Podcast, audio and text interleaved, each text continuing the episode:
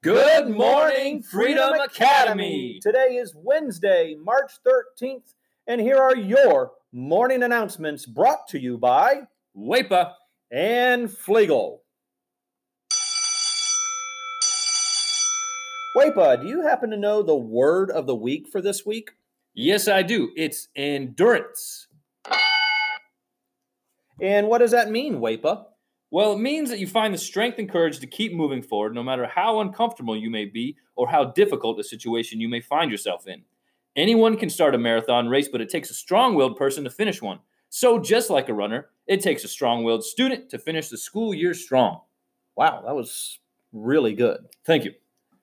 Okay, uh, a quick few announcements from the office. This Friday, March 15th, is Field Day.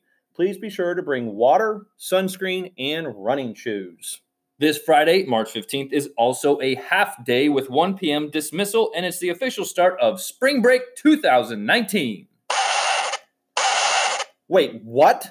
Spring Break 2019!